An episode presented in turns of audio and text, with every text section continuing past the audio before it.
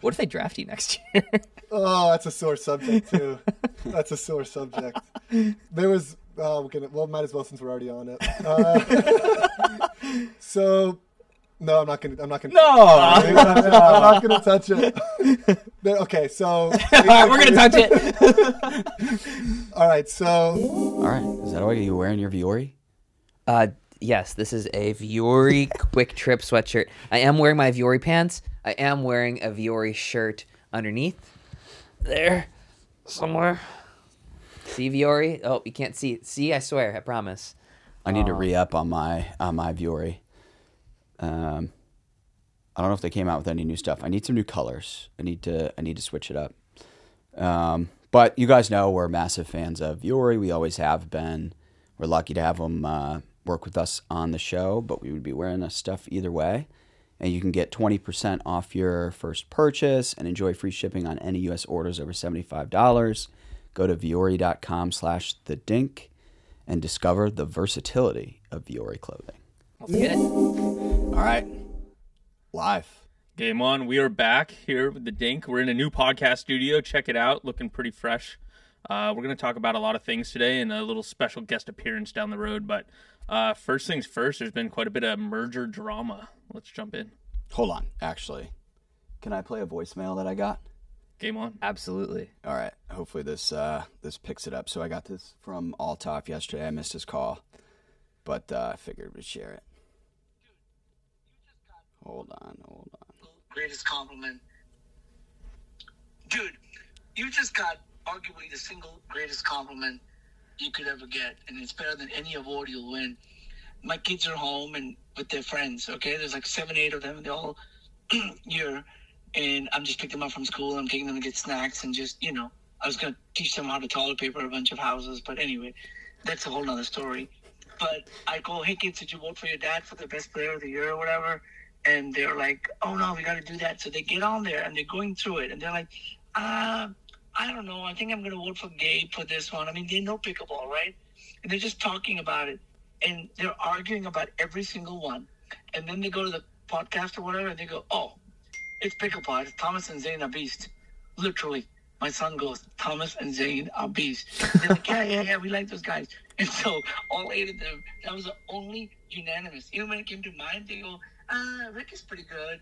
You know, Dane is good. I was like, dude, if you don't work for your dad, I'm not going to take you guys to the uh, toilet paper of the neighborhood.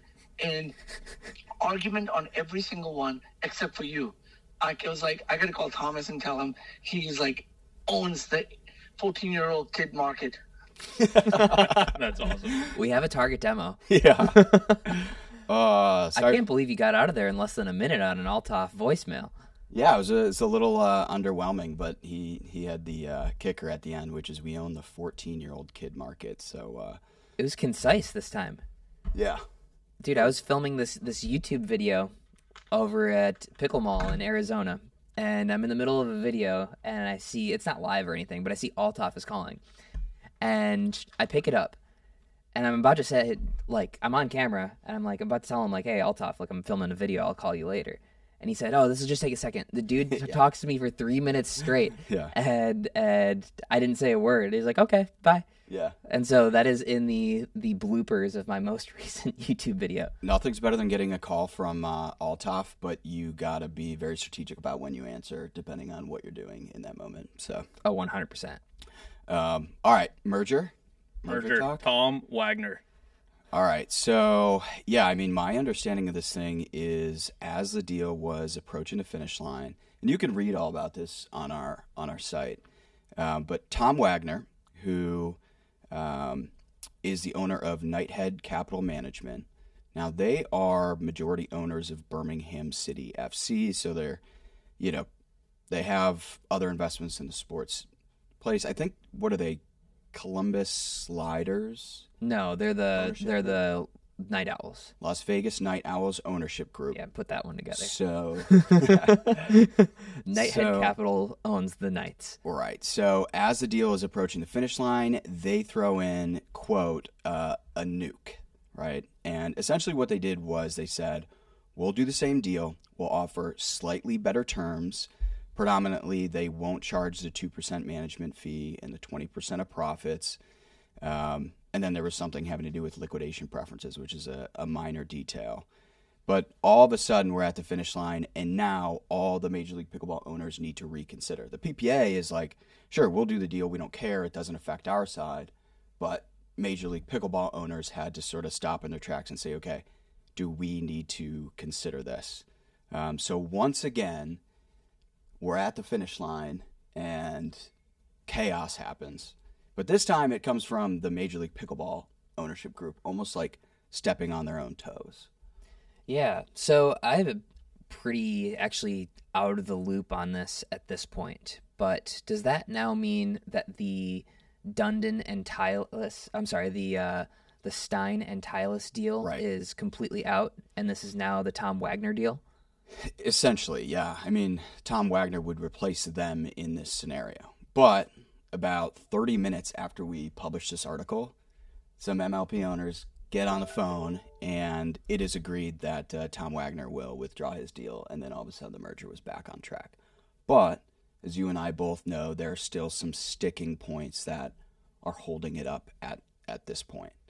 Um, but It seems like, at least from a league functionality standpoint, it sounds like they're down to a couple of key things. First being basically who controls the board of NewCo, Mhm. as well as how many events PPA players are going to be required to play. Yeah. I think as of the original deal, basically, I think they're they're negotiating between six and nine events for for the um, for the PPA players to to play in right. Which I think does make a pretty big. That's a pretty big Yeah. difference. That's either two thirds of the season or the entirety of the MLP season. based on conversations I had with owners, it seemed like they just sort of assumed PPA players would be required to play in M- every MLP event when it actually wasn't the case. Well, that that feels like a pretty fair assumption, but like if it's not in the But how do you not writing- how do you not know that detail? Like how are you not aware of that? How is that not discussed prior to now? Like why is that a sticking point now? Well, I'm sure that was intentional, right? Like, I don't think anything's an oversight, really. Yeah. So I heard that PPA players like so basically they have commitment to a certain number of events. They're able to if they wanted to swap PPA events for MLP events. Theoretically, vice versa. Um, but you know, in in my mind, okay, so Ben's only going to play six events, maybe less. That seriously alters how I'm going to draft. I mean, it, it alters everything, right? And you can assume that if he has you know, if, if he has this sort of like unique arrangement, there are other players who are going to want to request something similar or already do have that. Yeah, I mean, there are some players that just haven't wanted really to play MLP previously. Like Matt and Lucy don't want to play MLP. They never really have wanted to play MLP. Mhm. Um, even when Matt played MLP, he didn't seem like he wanted to play MLP. I mean, that's leading up to the the next event. That's who knows, canceled or not. But in LA, what do you guys? Where are we going with that? I've I've heard that the Challenger is uh, pretty much the Challenger event for the first Major League Pickleball event of this year is pretty much on its deathbed. The premier event is also on uh, on a lifeline right now, and so what? The premier event's supposed to be like the second weekend in February, uh, third weekend maybe. I mean, I just don't know how we're we're in the last week of of January. How on earth could you draft and put together an event in three weeks? right, I I can't imagine a world in which it does happen. Yeah, I mean, if I'm if I'm Major League Pickleball, the priority is let's get this merger through, and then let's do the first event right. Let's not rush it. So be it if we have to pull the plug on this first one. Let's do it right. Sure, I mean, I think that's important, but I think a big potential issue in all of this was the fact that MLP burned their bridges. MLP was was merger or nothing, right? And if your if your counterpart in negotiating has no viable alternative, Right. right? PPA knows that MLP is not going to run an event. Yep. Well, why not just continue to drive down their value? Yeah. Right. I mean, yeah. So I think they've been shooting themselves in the in the foot by operating merger at all costs sure.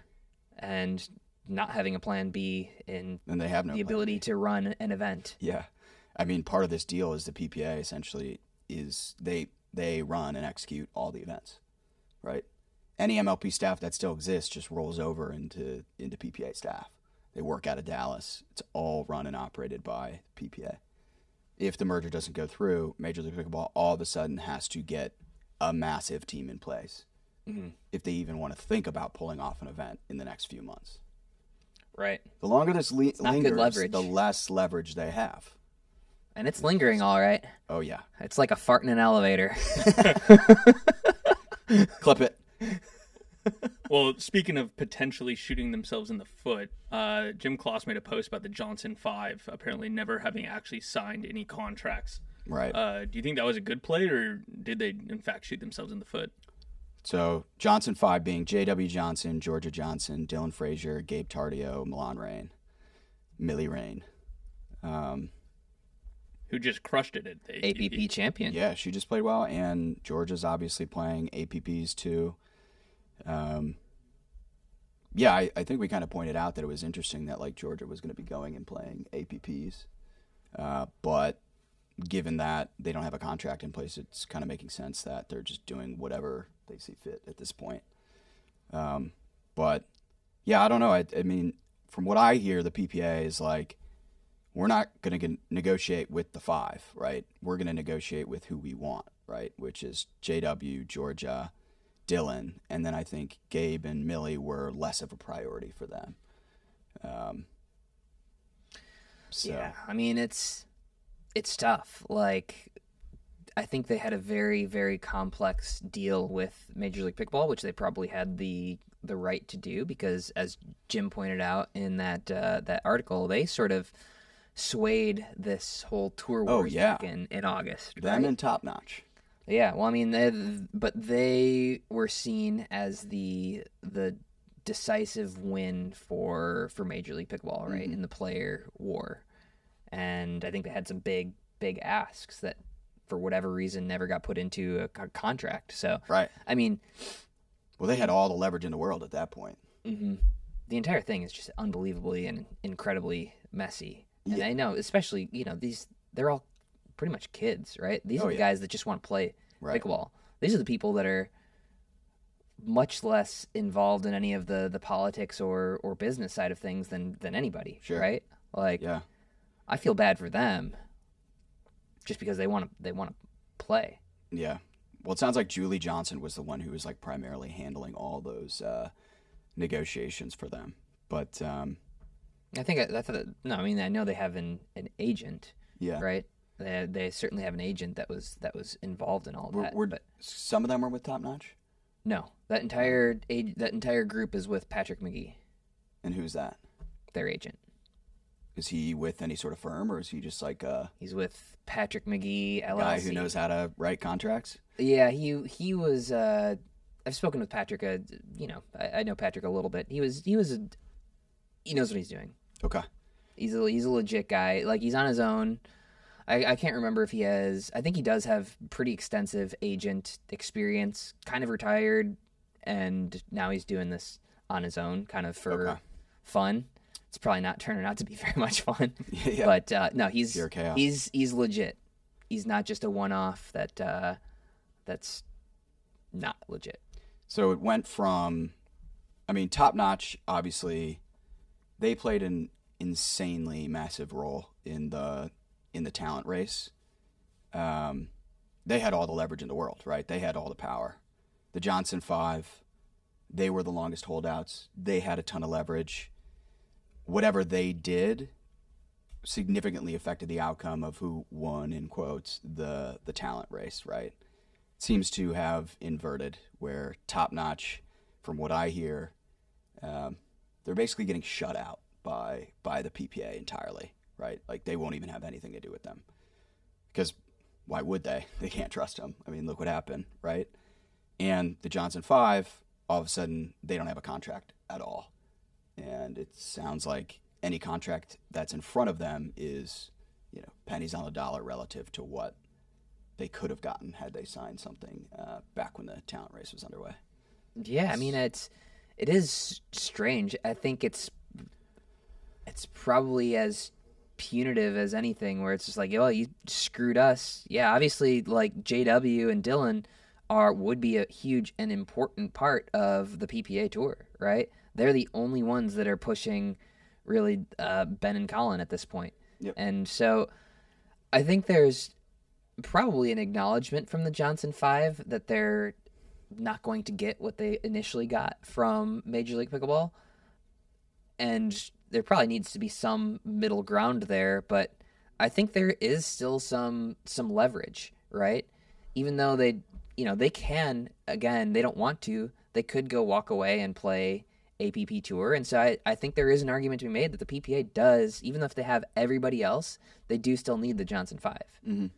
because they're the only ones that are going to push Ben and Colin. If the PPA were to sign them all of a sudden, do you think that they would back out of the merger? I don't think there's any backing out of the merger at this point. Yeah. Um, but who knows? Time Who knows? tell. You never know. Actually, I can't. I can't answer that confidently. Yeah, just You just. You just never know. You can assume though that uh, you know PPA, Pardoe, and them are on the phone with these guys, like you know, trying to figure out how to make it work.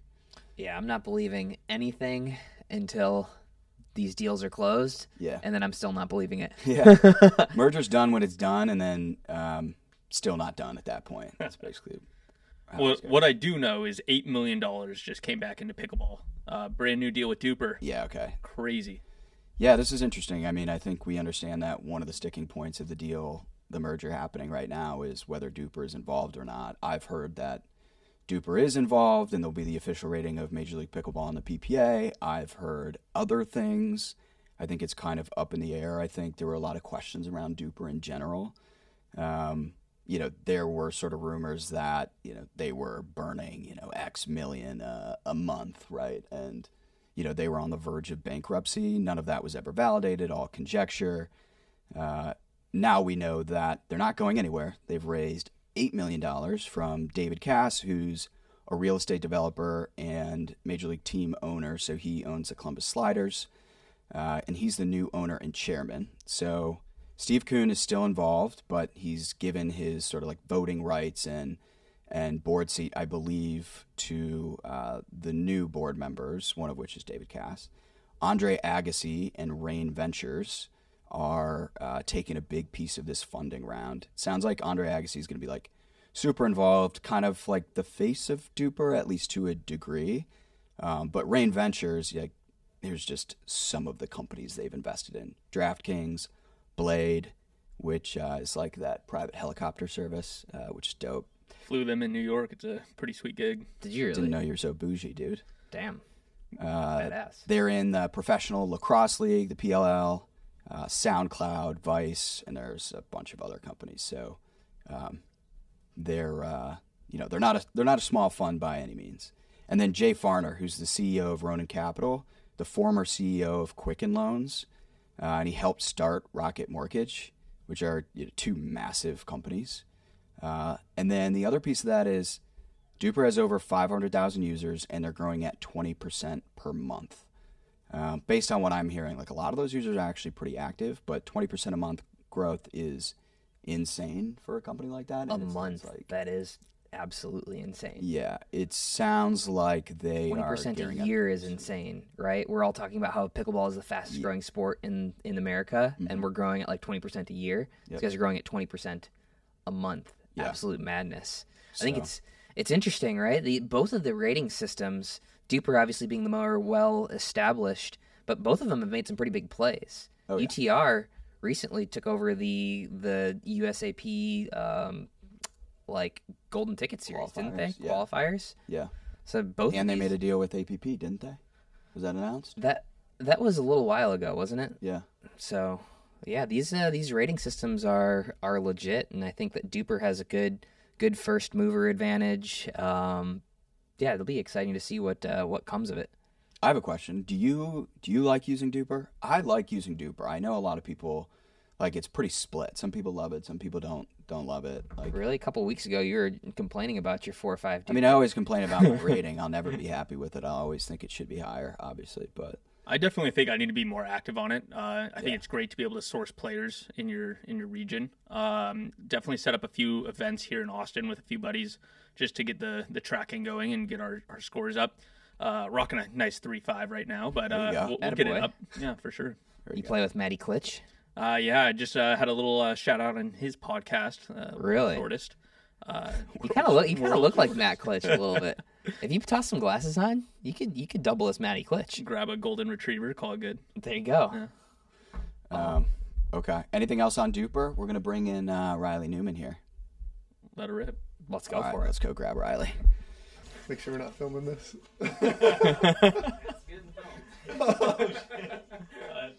Yeah, Riley. In case you got to go to the bathroom, we got a planter. Right Yeah, it's, it's on the stage right here too. If you guys really want some clicks, there you go. There's the planter. I better watch the episode before you guys air this. That that might have to be the opener. I'm gonna. Yeah, I like to kind of just chill. Where are you staying? Thomas. The nice. Thomas. Thomas is Wilson's house. Oh, okay. Yeah, yeah, yeah. So I went to uh, Texas A&M game last night. Watched basketball. stayed at a hotel and then uh, drove down and go train the next couple of days. You still play basketball? Though? Dude, so actually I was playing basketball the other day and um, at Lifetime, and um, You guys are good. Cool. Thanks. some guy I went up for a layup. I did like a pump fake and went for a layup, and some guy just completely whacked me on the head, and my my, my brain was actually not my brain, but like my head was bleeding. My brain. Yeah. But you you're It was bleeding out of your completely brain. bleeding. It was uh, so then I was like, okay, I gotta like dial back the basketball here. But I Yeah, missed it, right. dude. It's such good conditioning and like cardio. You're you're a pro athlete, bro. You can't be I know. hooping at Lifetime anymore. But it's such a fun time. Like I enjoy Yeah. the heck out of basketball. I like basketball. It's my favorite sport. Yeah, I just yeah. can't turn it off. Whether it's going to games, playing, you just can't take that side out of me. Like I love it so much. I love it more than pickleball. So If you uh like you go to rec game, like you you trying to play like point guard or you uh you backing people down the post. I mean, I don't really like passing, to be honest. Um, Yeah, so Nobody does. Just get me on the wing. Uh, let me let me pump fake. Let me jab. I'll go to the hoop. Can't dunk. Uh, I used to be able to dunk in college, but just uh, I'll light up some threes once. You can't dunk anymore? No. Really? Yeah, I used to be able to in college, but then like I stopped. There was like a jumping program I was on in college, and I gained like a few inches on my vertical. And then I just Hmm. stopped doing it once I graduated from college, and then there went my vertical. Wait, how tall are you? Like six three, six? Yeah, six two, six three. Okay. I can't dunk either, just in case you're, Yeah. you're wondering. Well, I, I was wondering. Yeah, and you could probably do maybe like a pickleball. No, no chance. Like I can barely touch rim. No, you can get up there. Uh, I attempted to touch rim, and I could not touch rim. You couldn't even touch the rim. Oh wow. Uh, you're that surprised? Wow, I know. You're just like a bottom of the net. You go up, you'll touch the net. I can touch the net for sure, Okay. easily. Yeah. dial it in, Yeah, yeah, right. Hmm. Um, lock that in. all right. So uh can we that was all recording though? Yeah, that was good stuff. that was a good I thought that was good stuff. That's a good small talk. We'll we'll, Small we'll little- keep that in there. Little blurb. Hey, wait, hold on. So, rate Anna Bright's jump shot. Did you see that? Anna Bright's jump shot, that's a zero out of 10. I mean, that was horrific. It actually made my eyes bleed, like from watching that. So I know Like she's a big time tennis player and obviously really good in pickleball, but stay off a basketball court, please. Uh, maybe just keep her to like the papa shot, like in the little bars, but an actual court. That was kind of disgraceful for pickleball. Wait, did you you saw his shot then? I too, didn't, right? though. No, I didn't actually. see- Dude. I didn't see Zane. All right. Uh, so I shot out. four shots. I actually felt pretty good on the first one, airball. Second one was is like this in- from the free throw line or where is this from? This is from kind of the wing. It was about the free throw length. Uh, second one, in and out free throw. Third one, airball. Fourth one, I swished an NBA three. Fifth one, airball. okay, okay, okay. Just, it's all or nothing for with you. For sure. Did you guys get anything for um, like making the shot? Did the fans get anything, or did you guys get anything, or just I was supposed to collect some Starry, and I, did, I didn't. Now I'm kind of regretting it. Starry? Yeah, it's, it's like a soda. Oh, it's like their Sprite, Yeah, Seven Up? Yeah, yeah. yeah. All right, well, we should probably talk about pickleball at, Eh. at some point. So what are you doing here in Austin? So I'm down in Austin. Uh, just drove down last night. I went to the Texas A&M basketball game. Oh, yeah, you're Dallas huge, now. Yeah, I'm Dallas. Huge sports junkie. Whether I'm traveling or staying at home, I like to go to any professional sporting event, concerts, any of that stuff. But you know, as, as the season's just kick, kicking off for 2024, I really wanted to uh, build the chemistry and build just the um, just the, the partnership with Thomas. And so I'm driving down, doing a couple days of training with Thomas.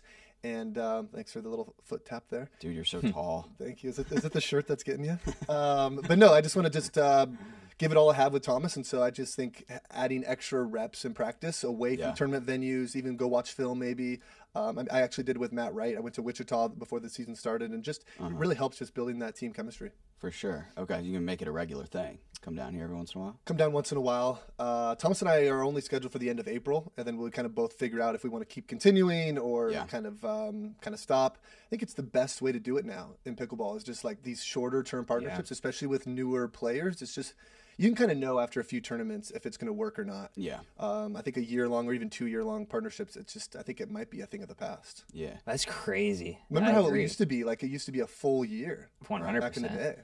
Yeah. People, just- when there were only a few tournaments, people would be locking people up for like a year and a half out, Yeah. right? Like you want to play the U.S. Open in 2023. I think I'm still pretty committed with Dave Weinbach for 25. Oh yeah, he already Like- asked me too. but yeah, no, I think like you really know within about three or five tournaments if it's going to work. Yeah. Um, so even when I'm coming down with uh, with Thomas and Austin here, I'm practicing me being on the right side, you know, being being on the left side, just different combinations that'll work against you know the top teams. It, it only can Yeah, benefit you.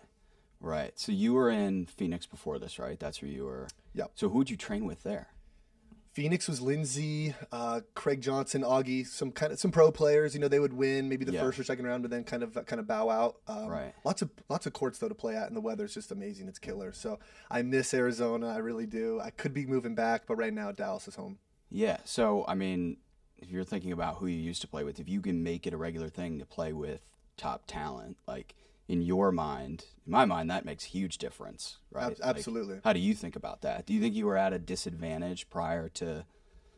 No, I don't want to really give myself any like disadvantages. I just think it helps having those high quality reps, especially sure. before like a tournament. Yeah. You need to be a, a- able to get used to the speed, especially in the hand speed battles. Um, so if you're able to see top ten talent or even the the Zane serve, whatever it is, um, you just Yeah, need to get ready pretty for that. nerfed. Uh, that tournament. yeah. Well, so I mean, yeah, you're giving it a trial run with Thomas, but obviously there's some decision making that goes into that uh, ahead of deciding Thomas, right? Like you could have you could have picked up Craig Johnson, you could have picked up Augie Ge, and they're both great players, but there's obviously like a some thought beforehand. Like, what were you thinking when you said, "Hey, Thomas, let's give this a, a try for a few months"? Yeah, so obviously Matt and I had a great run. I mean, we played a year and a half. We we podiumed, I think, every single tournament that we ever entered, which was just pretty crazy. And I think Matt and I was was really just it was more of an on court kind of thing. I mean, to be honest, off the court we weren't really boys. Yeah. Um, you know, and I think that's okay. We don't have to be best friends if we're going to partner with each other. But at the end of the day, I wanted someone who's maybe just a little bit younger, uh, a tad more athletic. Matt has such really good hands, um, but I felt like the, the Johns brothers were kind of figuring out a way to continually kind of beat us in those last few tournaments. So. I just wanted to switch. Thomas is so versatile. Well, he can play the left side, he can play the right side. He's got really good return to serve, big serve, um, and he just so athletic and can play good defense as well. So, and I like him too. He's a, he's a fun guy on and off the court, which I just got to a point last year where I, where I wasn't really enjoying playing pickleball. Um, Yeah, and so now it's like playing with Thomas. I mean, I'm smiling more than I've ever smiled in men's doubles uh, just in this last match. So I'm really enjoying it. You smile. Actually, now I do. Yeah, yeah, and it's. I think it's because of Thomas. He just keeps it light. He keeps it fun. If I hit a good shot, um, you know, he's just he's he's just bringing that positive energy that's Yeah. just infectious. But like, okay, so you and Matt, you you medal every time you go out there and play. It's pretty big decision to move away from a partnership that's that successful. So, what does it boil down to for you? Is it like I want to beat the Johns Bros and I want to figure out who I need to be able to make that happen? Yeah, I think a lot of players would be totally content with just riding out the podiums for Right. a good few years.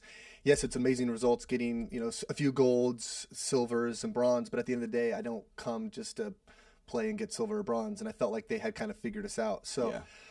I just uh, I wanted to switch it up, and uh, like I said, Thomas is um, just so athletic and Yeah. just gives me, I think, the best chance to win right now. So I wanted to go with him. Got it. Yeah, it's interesting. It seems like it's it's like all or nothing for you, right? Like sell, second isn't good enough, even if you're guaranteed second every time. Like that's that's no. I I mean, yeah, you're exactly right. Like my parents just raising me from my childhood. It stems from my childhood. So, you know, I'm the middle of seven siblings. I have five sisters and little brother. And growing up, my parents uh, would uh, do some pretty crazy things to us. Like if we would lose in ping pong or badminton or tennis or whatever the sport was, the loser would have to do chores, whether that's laundry, dishwasher, you name it. So we just we're raised in that competitive atmosphere where losing or getting second place is just not good enough. So uh, even in these these last few tournaments, we're getting second place. It's it's amazing results, but at the end of the day, I want to get first.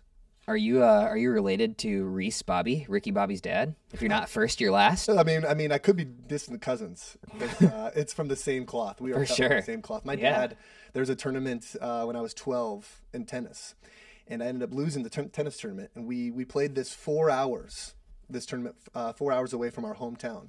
And since I lost, he thought that I didn't give my best energy. So not only did he not feed me after the tournament, he didn't feed my whole siblings who came with me. And so now we're driving back Jeez. four hours back home, starving. And Lindsay just says, Dad, pull over. So we pulled over. We just go to a Pizza Hut.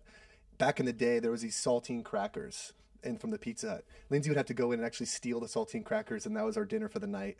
So if that wasn't an example of not getting first place or not trying your hardest, then I don't know what is. But my dad is definitely just insanely competitive. Yeah, that's uh, that's pretty intense. But growing up, you guys weren't playing pickleball. What was it? Basketball? It was basketball, baseball, soccer. I mean, whatever season it was, we, we played it. Um, the crazy thing is, I think it's why it's my grip in pickleball is so unique. Is growing up, I never had a tennis. All right, let's let's do it. Ho- Grab Yeah, we want- we grab wanna- the paddle, put it up in front of the camera, and show us like how you are gripping the paddle. Right. Well, yeah. Start it. Start it like a, a western. Yeah, I got you. Move into your grip. Well, yeah. So, so in tennis, you know, you're always kind of taught to just kind of slide your hand down on the paddle.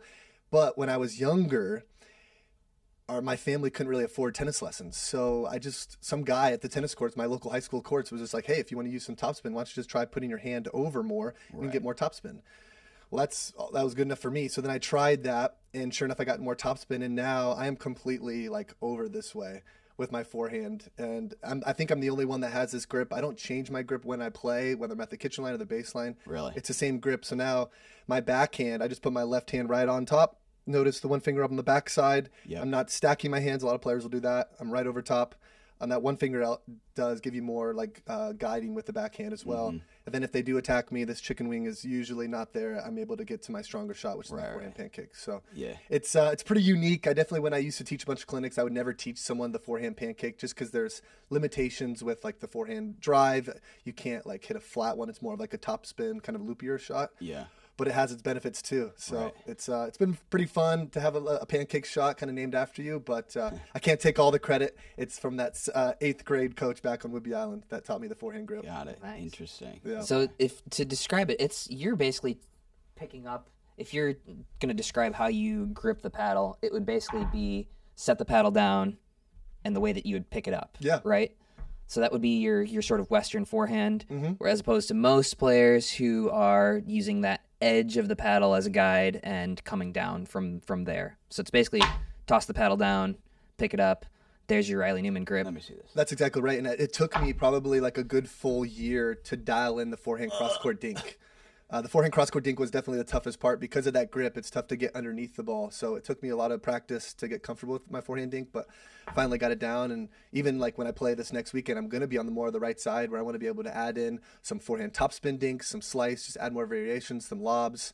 Because you just want to be, you don't want to be a stagnant player. You just got to always Yeah. keep evolving, keep changing. Because there's so many young players coming into the sport. How are you going to keep kind of staying close to the top? Li- Lindsay's not playing with that grip, is she? She's close to it, not as severe as I am. Yeah. Mm-hmm. Right. Would you say there is a player that should use this? Like most people, you say you're going to go teach a, a continental. Like, is there somebody that you see, A certain type of player, you mean? or a certain type of person, right? Somebody who hasn't maybe played pickleball before, but they have a certain racket sport background or a level of athleticism that you'd say, all right, I think you should give this a whirl. So we were actually talking about this the other weekend, and it, let's say if I have kids way down the road here, um, if we ever wanted to teach my future son how to play pickleball, uh, I would actually potentially teach him from the baseline, go more continental Yeah. for your for your drives, for your ground strokes, even for your serve, and then once you transition up, now you're close to the kitchen line. Okay, now then let's maybe change this grip now over to now like the forehand pancake grip because now when you're doing your volleys now you're you have such a strong weapon when it comes to the kitchen line. But from the baseline i think there is some limitations with the grip. So uh, if i was able to teach someone uh, like a prodigy uh, i would potentially do it that way I, I agree with you, but I think you can do it from the from the baseline. Actually, when I'm hitting forehands, if you have a spinny enough paddle, when I'm hitting forehands from the baseline, I'm in a full full western. Yeah. It's very much a like a loopier, more top spinny shot, which can which takes really I think good and precise timing, and it can get hot and cold for sure.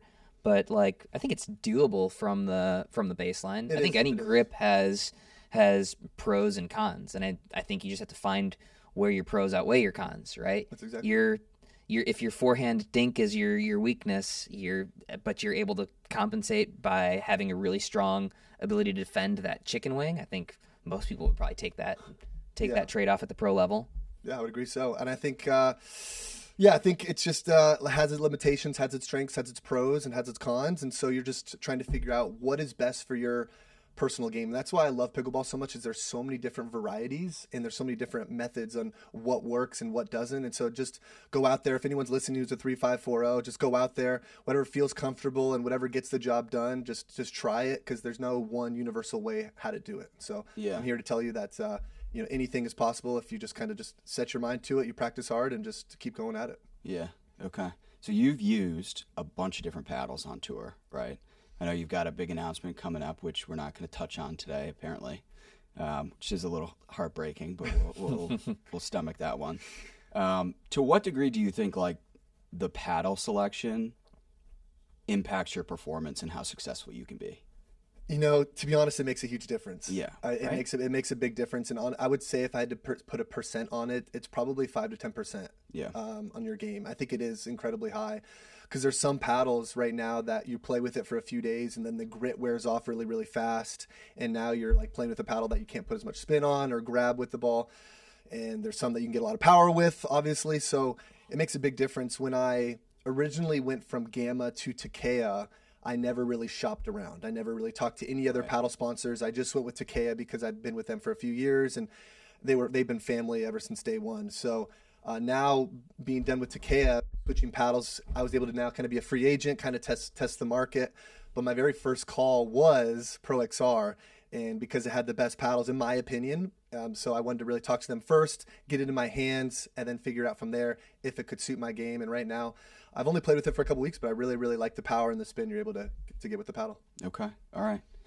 Um, yeah. I mean, we were talking about the other day, like if you are, if you're just getting into pickleball, or even if you like play a decent amount, and you're just using whatever paddle is like near you or whatever somebody suggested to you, the amount of improvement you can get just for finding like the right paddle for you, or something that just has like a little bit more power, is like kind of, you know, on the cutting edge, like it can change your game like almost immediately. Absolutely, yeah. So, folks, stay tuned. Next week on my Instagram page, I will be making an official announcement. I'm actually doing it kind of cool, and I know a lot of people when they do their paddle announcements, they just kind of make a post with the paddle, wearing the kind of the gear. But I'm actually going to take a trend from these high school athletes when they choose like a college, you know, like the three hats. Yeah. And uh, so I'm going to do kind of a similar thing. I'm going to have three paddles, the top three. That's been kind of my selection, and then I'm going to choose the paddle that I'm going to be playing with. And so, just with content, as you guys know, it's just fun to do different things. And so I'm going to spice it up with my Instagram page. So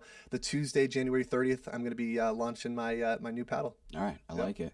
This year, you're gonna you're gonna start paddle tapping at the end of games, or are we uh, sticking to our policy here? We will not be doing that. uh, we will not be touching paddles in between games. Uh, you know that whole thing came out. I think um, It got dude, it's got so to- it- funny. It, was got a lot of attention. big. It got a lot so of big.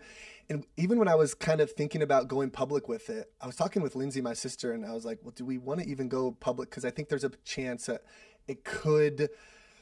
be sour in a lot of different people's eyes and people Yeah. might not take it to heart and they could think it is kind of negative and so but at the end of the day i really just saw it as from a pro lens do you see any other pro sports touching pals or shaking hands in between games or sets you really don't and so at the end of the match i'm always one to put up my hand give a handshake say nice match. But in between games it's the heat of the battle.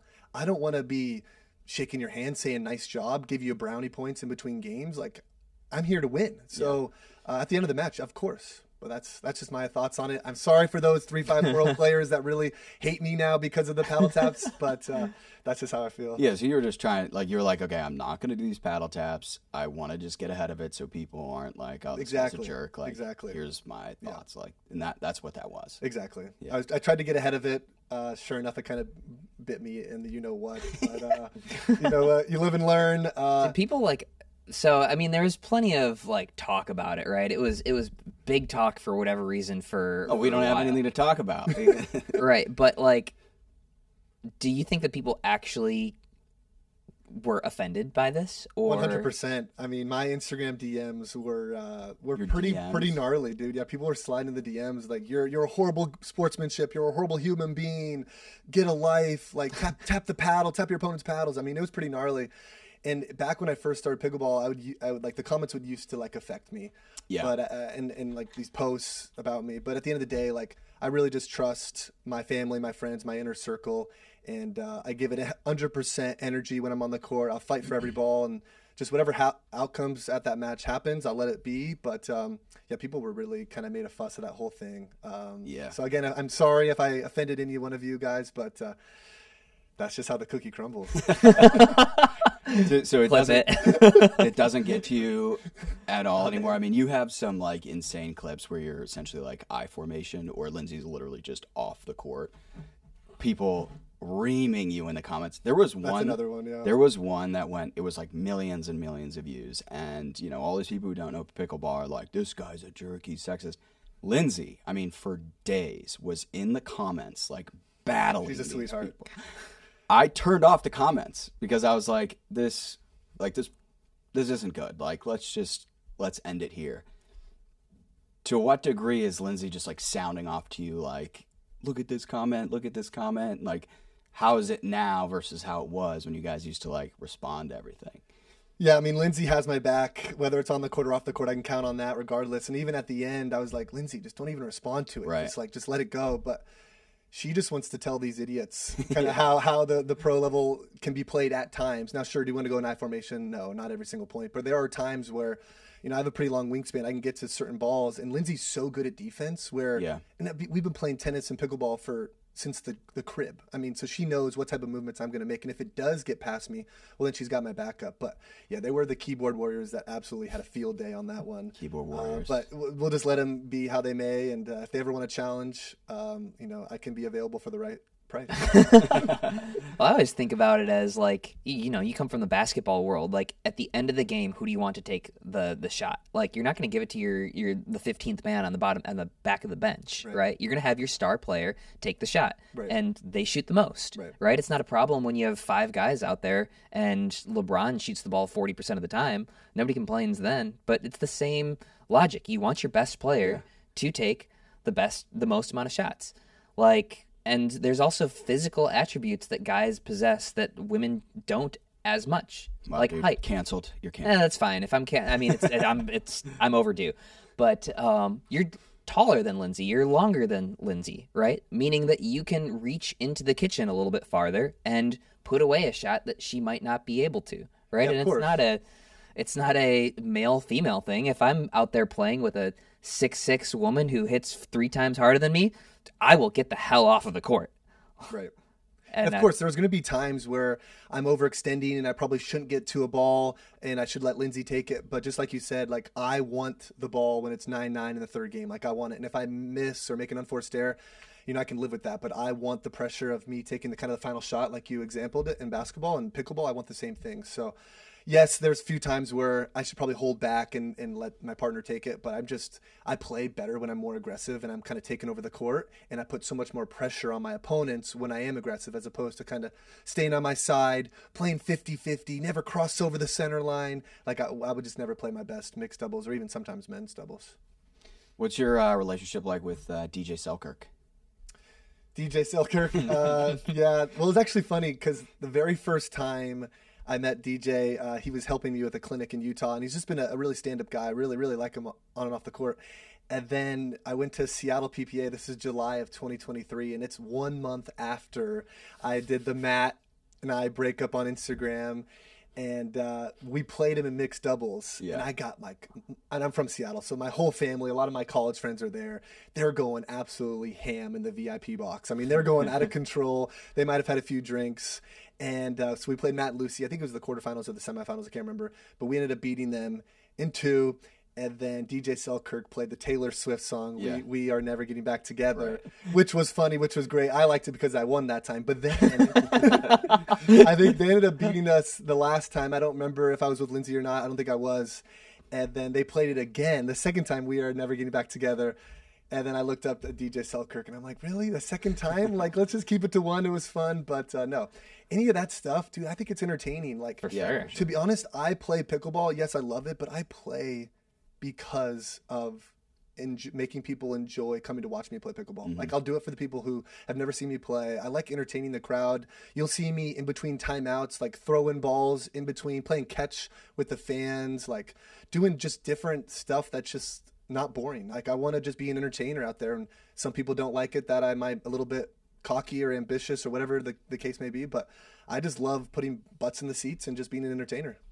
Yeah. So what's uh can I pry? What's have you have you talked to Matt at all? Like are you guys chill? Like is there is there any bad blood there? Like obviously it's got to be kind of a, a weird sort of like walking on eggshells a little bit like yeah. yeah, yeah. So I mean, it's kind of like when you're. I mean, all of us here, we're four dudes here at a table. It's like when you break up with a girl, right? At first, potentially of how you break up with a girl, it can get a little awkward when you see it for the first time back in public, right?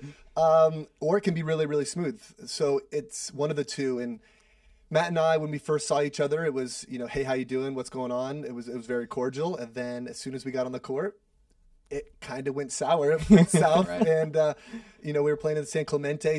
Thomas and I played uh, Matt and James. And if you guys ever want to get a popcorn match and you're just bored at your house or you just want to watch some pickleball, I would recommend you watch it. It was in December, the PPA Tour Finals, and uh, Matt and I we had a good exchange back and forth, and it was like the second or third point of the match, and he did his uh, come on and stare down, and then I was like, all right, here we go. And then there was an absolute just mad chirping the whole rest Yeah, of the right, match, right. and I as you guys know, I love to to do a little barking myself, and uh, it was a fun match. Ended up winning, but uh, Matt and I aren't really necessarily best friends off the court, but on the court, we know each time when we play against each other, we're going to bring our best level and best effort, and I think it pr- creates a really good product. for sure. It can be a healthy rivalry Yeah, for sure. Yeah. When no, I think especially like after that is if you were playing Matt, I was like, I have to watch this. Yeah, Like I yeah. want to watch this. I think fans do like a little bit of oh, like for sure. controversy, Oh, for sure. talking kind of back and forth. Like, Yeah. yes, we love seeing the match where it's you know really good competitive, but no no talking. But I mean, I was looking at some of the people after I made a comment in San Clemente, and they were on the edge of their seats, and they're like, "Oh, did you just hear what he said?" Like, Right, right. I think it's engaging for people too. Now, am I going across the line on certain comments? You know, in my past, in my past, yes, such in my past, of course. But I'm really trying to be kind of dialing it back when it comes to the chirping. Uh, but at the end of the day, I'm still here to win. And if it gets under their skin, which I know some players it gets under their skin, I'm going to use that to my advantage and Yeah. uh, and, and and go at them. Yeah. Do you that think was- Oh, go ahead. Well, I was gonna say that was our last uh, event hyping, and it was getting towards the, the tail end of the night. I Yeah. think when when that came on, and you nailed it. The crowd ate it up. Yeah. Yeah, they Uh, did. we we loved it. So uh, tone it up. Tone it up. Yeah. Well, yeah. I mean, I but the thing is, I have to be careful with it, obviously, because if I am like chirping nonstop and going belligerent, I think it's not the best either. So I do. There's a line, and so. uh I'll just be careful with it as I continue to go forward. And even Lindsay's on me, like, Riley, you need to tone it back. You need to be careful. Yeah. So, uh, It's just Lindsay, fun, Lindsay, I got you. I'm going to be careful. I promise I got you. It- I think it makes it. I I have fun like Yeah. talking Sure. a little shit. And to we, be we've talked like on oh we've talked too. plenty of shit. and I think it's, and, and I think it's fun, and it's never like on the court. It usually stays there for most players. It stays sure. there. It's on the court. Then when it's off the court, okay, you're having like a sprite with them in the locker room after,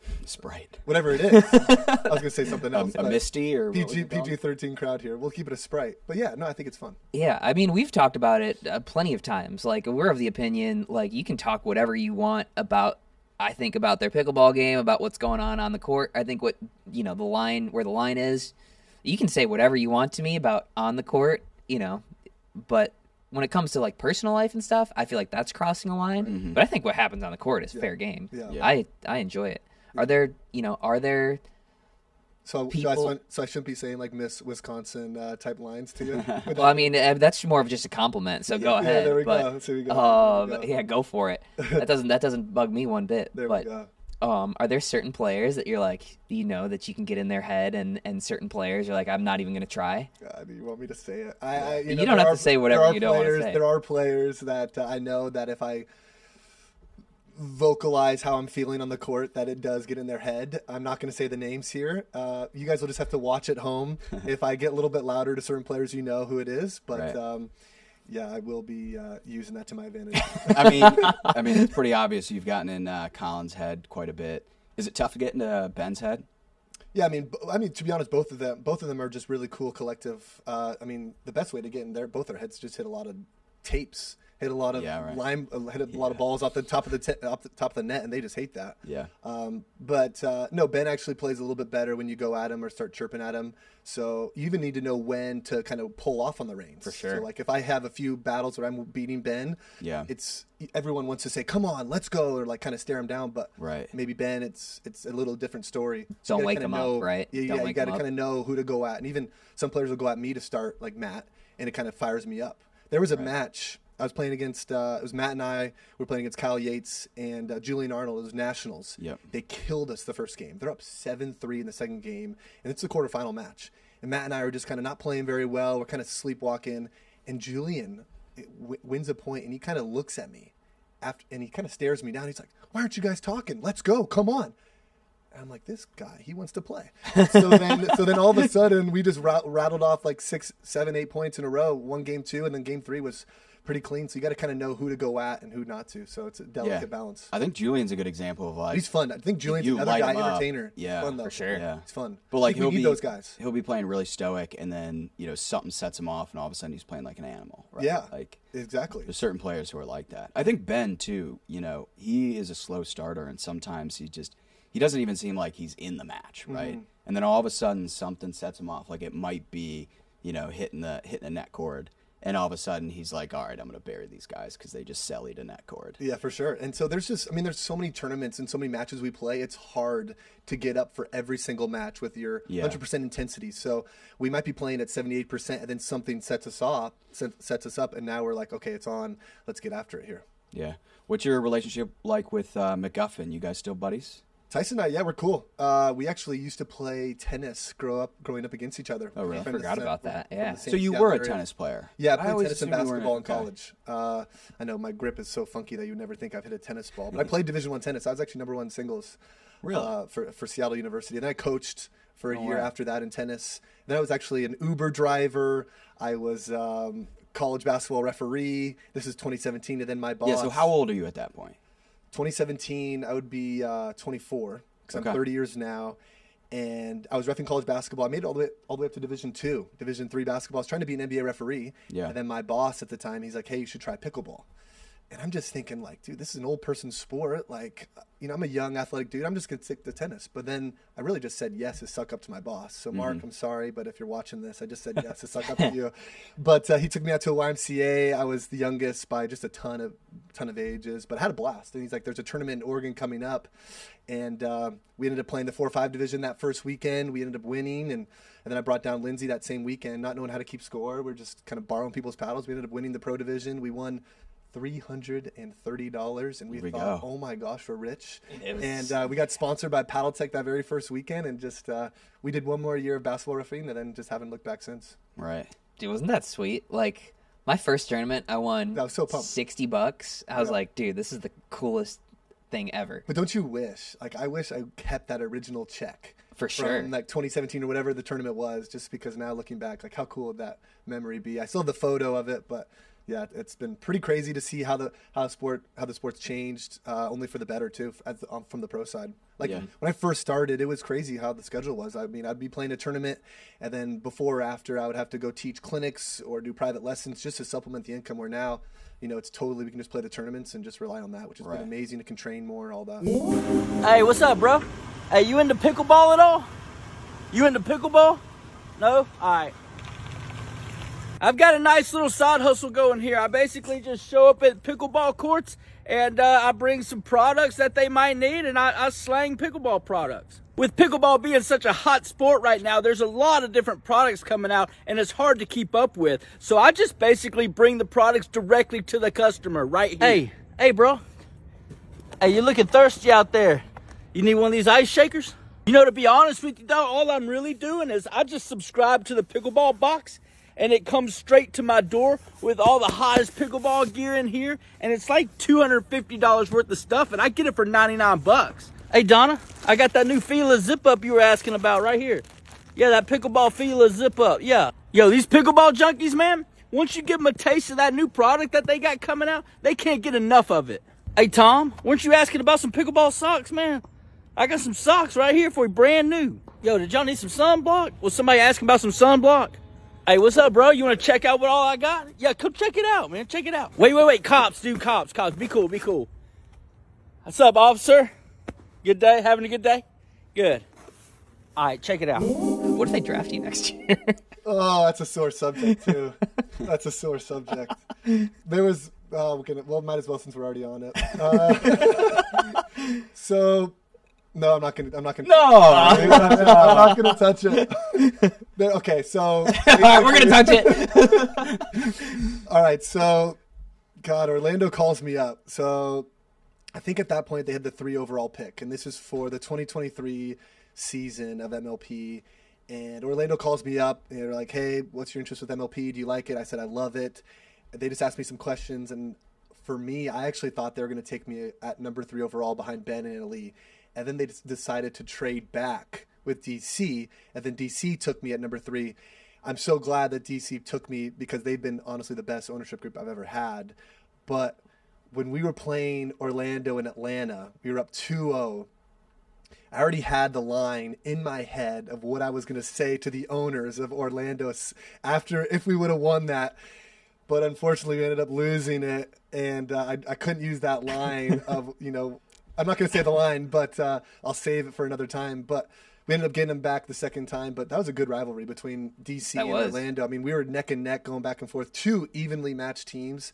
I think that's why MLP is just such a good product. Yeah. It's so fun, man. For love it. sure. Create those rivalries. It was it was wild. I mean, you guys were up 2-0, we come back and win. We were up we or you guys crushed us the next time in Yeah. the finals of Dallas, Dallas, and then yeah. we beat you guys decently in in uh in the next one and it's like it's a back and forth and Yeah. I think that's what's so compelling about it. Like, Wait, going back to that draft though, I think there was a little discrepancy around the Alshon pick and like you sort of I, I had heard that you sort of just went off on your own and made the pick. Is that true? No, I mean you can't believe the rumor mill in pickleball. Um, did I have uh, influence on the pick? A little bit, a little bit. I mean that's fair to say. I think anyone who ever gets drafted number one for your team is going to have a little bit of um, Sure, yeah. of, le- of not leverage, but just like a voice in the in the lock in the in the room in the conference room. So there was a few names that were getting listed, and Christian was one of them. And I did have high hopes for Christian at that point, but give a lot of trust, and I gave a lot of trust trust to the MLP ownership group. I mean that that group had like stats on like every single player um, from like 2018, and so I can't take all the credit for the Christian Alshon pick. It's a lot from the MLP ownership group as well. They did a killer job. Yeah. Yeah. Okay. And Al Tylis, I mean, Al Tylis, the owner, and he's been doing this MLP PPA kind of deal, and he's only got best intentions for the league. And he even like took us out to like Macy's. He gave us the credit card, had a shopping spree. Damn. I mean, the guy is just a total baller and just so friendly and so nice. So Yeah. can't say enough good things about that team. That's cool. That's Yeah, Sweet. cool. Yeah. Okay. So in the uh, in the tour wars, the the talent race, you signed with uh, Major League Pickleball, which was a big snag for MLP at the time, right? What what went into that decision, and then generally, like, what are your thoughts on all this craziness, right? Like, we're still trying to get this merger done, but Yeah, it's been pretty wild. Uh, I mean, I've been with PPA since day one, and so I think, like you said, it was a bit of a shock when I went the MLP route. And at the end of the day, what I what went through my head when I was making my decision was what's going to be the best for pro pickleball. And to be honest, I really thought the team format is the best way, and I still think it is a good part of how it's going to grow the the sport pickleball from a pro side.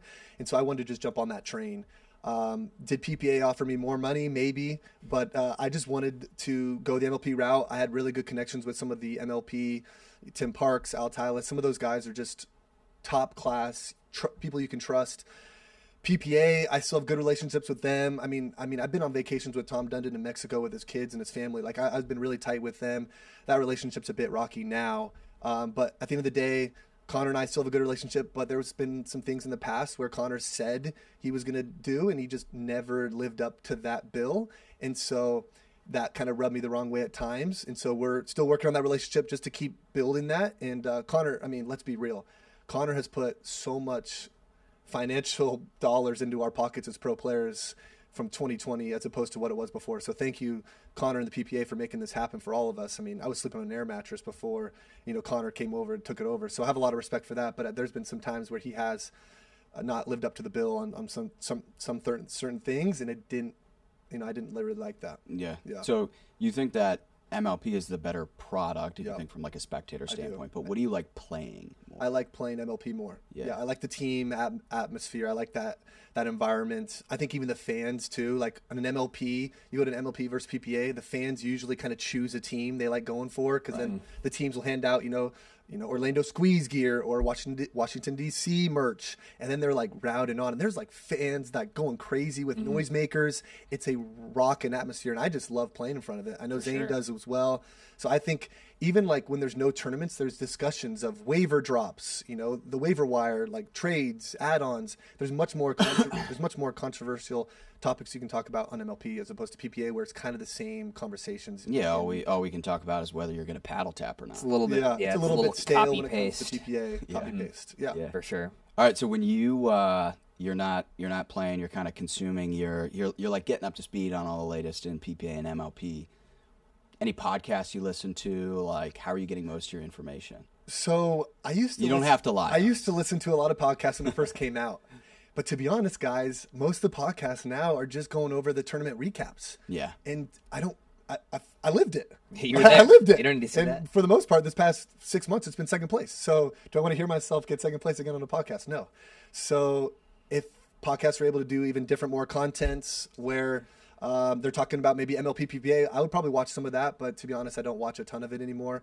I'm just more a sports guy and, and going to concerts. But um, yeah, that's. I'll watch you guys occasionally, but to be honest, it's not. It's not each time. No. It's all right. I don't watch us. We're just going to scrap this episode. I don't watch it either. Does anybody? Yeah. yeah, some people do. Some people do. yeah, uh, we got the uh, 14 year old market cornered, as we know. Yeah, we heard that from Altaf Merchant. Yeah, Fourteen year olds 14-year-olds love love it. us. Okay, yeah, for okay. sure. Okay. Well, uh, Yeah. 14 year olds, if you guys are watching, man, let's go. Let's keep hyping it up. uh, no, it's been crazy. You know, 14 year olds, when we went to, when I go to Utah or like these other places where it's so big in pickleball, these 12 year olds will come up to you and be like, oh, I'm such a big fan. Like, I love watching your train and backhand. So the sport is growing and it's really cool Yeah. to be able to see those younger generations come through. I've even taught a few of them in clinics and camps and they eat it up. They absolutely Yeah. love pickleball. And so just being able to be a role model for some of these young kids has been really, really cool as well. Um, so I love it. I absolutely love it. Who are uh, who are some of the players you're kind of high on right now? Obviously, you're a fan of Alshon. That was an interesting pick in the in Mm-hmm. the Major League Pickleball draft. But who who else is out there that you're kind of like, all right, I got my got my eye on this person. Yeah, Alshon, he's probably the, I, I'd say he's the most improved player. That's Yeah. that's my vote. Uh, in doubles, singles, everything you name it. Uh, the guy's just he's a total stud. Um, I think obviously James Ignatowich has been moving up. He's getting better in mixed doubles, men's doubles. He still find himself, but he's going to be right there in all the the big key matches. So uh, I think those two guys kind of come to me at first. Obviously on the single side, it's it's a crapshoot because there's so many younger Yeah. players coming in It's a new person every day. it's a new person every day. I don't really play singles, so um, but no, it's been really really cool to see that from the younger generation. I mean, there's kids who used to just play tennis and then learn pickleball. Now they're just starting out with pickleball. Right. That's all they know, and now they're coming up. And guys, if you're watching, you're 13, 14, and you're wondering, kind of, can a pro pickleball player kind of sustain, or can they make enough money to to do this professionally, and you definitely can. I mean, I'm here to tell you, like, there's a few players here making like over seven figures uh, playing pickleball. So if you're watching this, just like, I want to be an inspiration to anyone that's here watching that if you work hard enough, if you believe in your capabilities, if you can like do anything you set your mind to, you can make it happen. So um, just go out there and get it. What do you think about? Uh, I don't want to be like an inspirational speaker here, but I, I'm really passionate about it. No, that was good stuff. Yeah. I'm reconsidering my own career right you were uh, talking about before Jack Sock had really started to come onto the scene. You were talking about him and his uh, his potential. I think you even said that at one point you guys were talking about potentially partnering. Mm-hmm. What are your thoughts on him, specifically in men's doubles? You see any potential there for you guys to partner down the road? Definitely one of the most athletic players on tour, no doubt about it. I mean, that forehand is a rocket. Um, with that soft that paddle thing is a missile. I mean, we played it. I played against him uh, in this last tournament, and I mean, typically it's like a third shot drive and then a fifth shot drop. I mean, Jack was hitting thirds, fifths, sevenths, even from the middle court driving. And there was a, okay, there was one time in the match where he was driving a ball from the middle court at me. And I said that's only going to work in the first round. Um, so because he kept driving at me, and I put the ball away. But uh, no, Jack's he's he's he's got a court in his backyard in Charlotte, so he's going to continue to get better. Are my eyes looking at him for a future partner? Potentially, yes, but I'm really happy with Thomas at the moment. But uh, no, Jack's got a lot of upside. So much quickness and athleticism. The guy Yeah. is. If he can just, I think the only thing with his game right now is obviously obviously the soft stuff in the middle, cleaning that up, getting more uh, consistent from the middle court, resetting, and then his backhand dink. If you can find his backhand, um, you'll be okay. But if he gets those two things, guy is going to be potentially number one in the world. For sure. I mean, he's he had a decent enough slice in tennis. Like I, I'm sure he could figure that out. Like so. Yeah. Yeah. Um, all right, we're gonna we're gonna cut it there. That's PicklePod for this week. We're gonna stay on and have a little more of a conversation that we might uh, we might publish at a, a later date. So- Okay. Okay. Awesome. Yeah.